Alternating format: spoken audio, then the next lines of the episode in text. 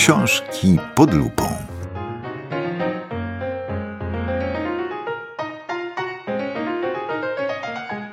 Opowieści Seli Rooney rozmawiają Anna Wysocka i Aleksandra Wyperowicz. Jedna z najważniejszych powieści ostatnich lat. Tak na pierwszej stronie okładki można przeczytać o książce zatytułowanej Normalni ludzie, której autorką jest Sally Rooney i która ukazała się niedawno nakładem wydawnictwa WAB w przekładzie Jerzego Kozłowskiego. Czy to jest najważniejsza powieść ostatnich lat, czy tak zostanie odczytana przez polskiego czytelnika? Nie wiem. Wiem natomiast, że o Sali Runej, młodziutkiej autorce z Irlandii, jest rzeczywiście już bardzo głośno i że ta powieść faktycznie odbija się jakimś echem, jako taki głos pokolenia i tak jak pisze Anna Cieplak, jako głos osoby, która nie odbiera nadziei, że prawdziwe uczucia nadal istnieją. Sali Runej to jest taka jedna z najważniejszych najważniejszych pisarek e, milenialsów, pokolenia milenialsów, czyli jakby jej pokolenia. E, no i po części też mojego. Czy to by się Olu podobała ta książka? Pierwsza część mi się bardzo podobała, wciągnęła mnie emocjonalnie. To są te lata e, licealne które skończyły się takim zgrzytem między naszą tytułową parą. Już przestałam aż tak bardzo angażować się w te ich perypetie dalsze nie trafiały do mnie. Mamy normalnych ludzi, tytułowych, ale też trochę, myślę, że w cudzysłów ujęty przez e, autorkę, która taki tytuł nadała tej książce. Ona to Marian, pochodzi z bogatego domu, chyba z e, jakimiś głębszymi problemami, o których nie do końca, nie, nie dużo o nich wiemy. Natomiast ona e, chodzi do liceum i w szkole jest uznawana za dziwaczkę, i ona mieszka w domu, który zatrudnia panią do sprzątania. A pani do sprzątania to mama jednego z jej kolegów z klasy, i w ten sposób ona i jej popularny dosyć kolega z klasy nawiązuje relacje, na początku właśnie taką dziwną przyjaźń, potem mm, miłość.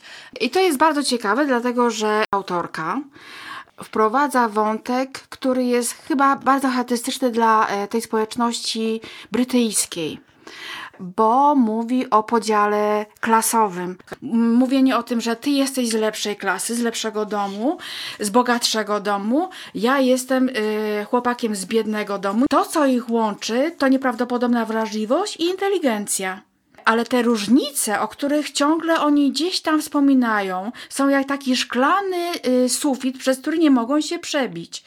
I dlatego miałam wrażenie, że do tej książki, oprócz tego, że właśnie o, o, czytamy o jakiejś warstwie emocjonalnej, potrzebny jest klucz.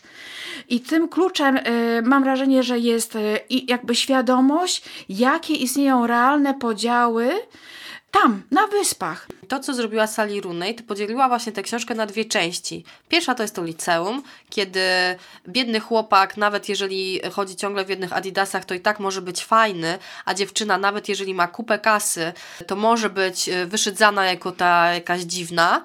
E, oraz drugiej części, kiedy obydwoje idą na studia i okazuje się, że bardzo popularny facet, jeżeli ciągle chodzi w parze jednych butów, to e, w środowisku będzie uważany za mniej fajnego. A dziewczyna, która w tej jednej jakby grupie społecznej w liceum była jakoś tam odizolowana jako ta gorsza, potrafi bardzo wysoko zajść. Nawet jeżeli ma problemy jakieś takie emocjonalne swoje.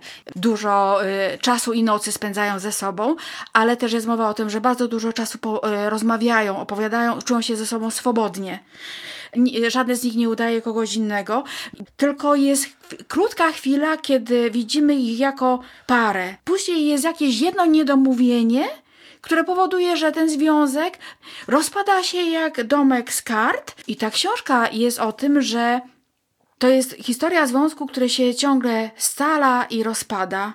Znaczy to jest smutne, y, ale też y, ciekawe. To, co mi się najbardziej podoba w tej książce, to właśnie dynamika tej relacji. To, że widzimy ją na przestrzeni tych wielu lat i y, no i właśnie oni ciągle próbują, znaczy czasami te ich wspólne chęci się ze sobą nie nakładają. Po prostu jeżeli jedno chce, to drugie teraz uważa, że jednak nie może się zaangażować, bo coś się tam dzieje innego w ich życiu. I na pewno oni są właśnie tacy emocjonalnie trochę nieposklejani. Być może są właśnie młodzi i głupi. Y, y, może, może coś innego ich właśnie y, blokuje. Tu się z Tobą zgadzam, że mm, można tą książkę, tą powieść czytać przez różne pryzmaty. Dla mnie najważniejsze jest to, że widzę, jak ta relacja między tymi e, młodymi ludźmi się zmienia, że oni sobie już uświadomili, już tak głośno, cudzysłowie są na siebie skazani. Jak Państwo słyszą, y, zaangażowała nas ta książka jakoś też emocjonalnie i my się dajemy wciągnąć w dyskusję o tym, jaka jest y, relacja opisana na kartach mm, tej książki. Normalni ludzie, sali Runej, wydawnictwo WAB, przekład Jerzy Kozłowski.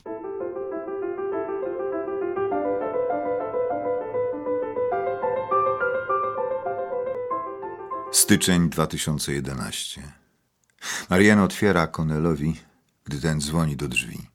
Wciąż ma na sobie bluzkę i spódnicę ze szkolnego stroju. Zdjęła tylko sweter.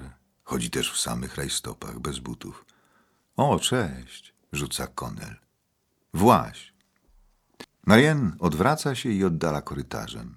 Konel idzie za nią, zamknąwszy za sobą drzwi i schodzi kilka stopni w dół do kuchni – gdzie jego matka Lorraine ściąga z dłoni gumowe rękawice. Marianne siada na blacie i bierze do rąk otwarty słoik z czekoladowym kremem, w którym zostawiła łyżeczkę. Marianne mówiła mi, że dostaliście dzisiaj wyniki próbnych egzaminów. Loren zwraca się do syna. Tylko z angielskiego, odpowiada Connell. Przysyłają z każdego przedmiotu osobno. To co, zbieramy się? Loren starannie składa gumowe rękawice i chowa je pod zlewem. Potem zaczyna wyciągać z włosów szpilki. Konelowi przychodzi do głowy, że tę czynność mogłaby wykonać w samochodzie. I podobno bardzo dobrze ci poszło. Najlepiej z całej klasy, informuje Marianne. To prawda, przyznaje Konel. Marianne też uzyskała niezły wynik. Możemy już iść? Loren przerywa rozwiązywanie fartucha. Nie zdawałam sobie sprawy, że się gdzieś śpieszymy, mówi. Konel wsuwa ręce do kieszeni i tłumi pełne irytacji westchnienie, ale robi to ze słyszalnym wciągnięciem powietrza, co też brzmi jak westchnienie. Muszę jeszcze skoczyć do suszarki i wyjąć pranie, wyjaśnia Loren. I będziemy mogli ruszać, okej?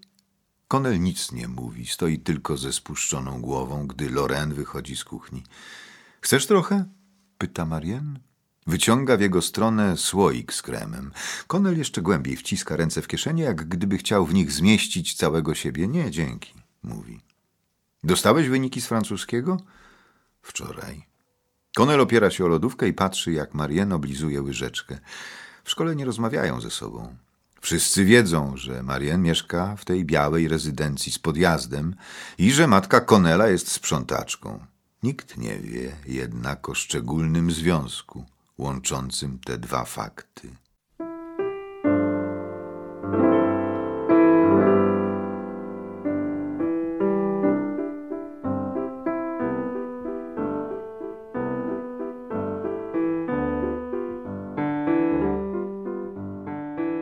Było to kolejne wydanie książek pod lupą, które przygotowały Anna Wysocka i Aleksandra Wyperowicz. Realizacja Paweł Pękalski, opieka redakcyjna Marek Ławrynowicz. Teksty literackie czytał Andrzej Ferenc. W audycji wykorzystano muzykę Erika Satie. Adres redakcji Dickensa 15 mieszkania 91 02 382 Warszawa. Strona internetowa www.książkipodlupą.pl Adres e-mail redakcja małpa książkipodlupą.pl Audycję nagrano w studiu Made for Music, strona internetowa madeformusic.pl. Audycja powstała pod patronatem Ośrodka Kultury Ochoty w Warszawie. Do usłyszenia!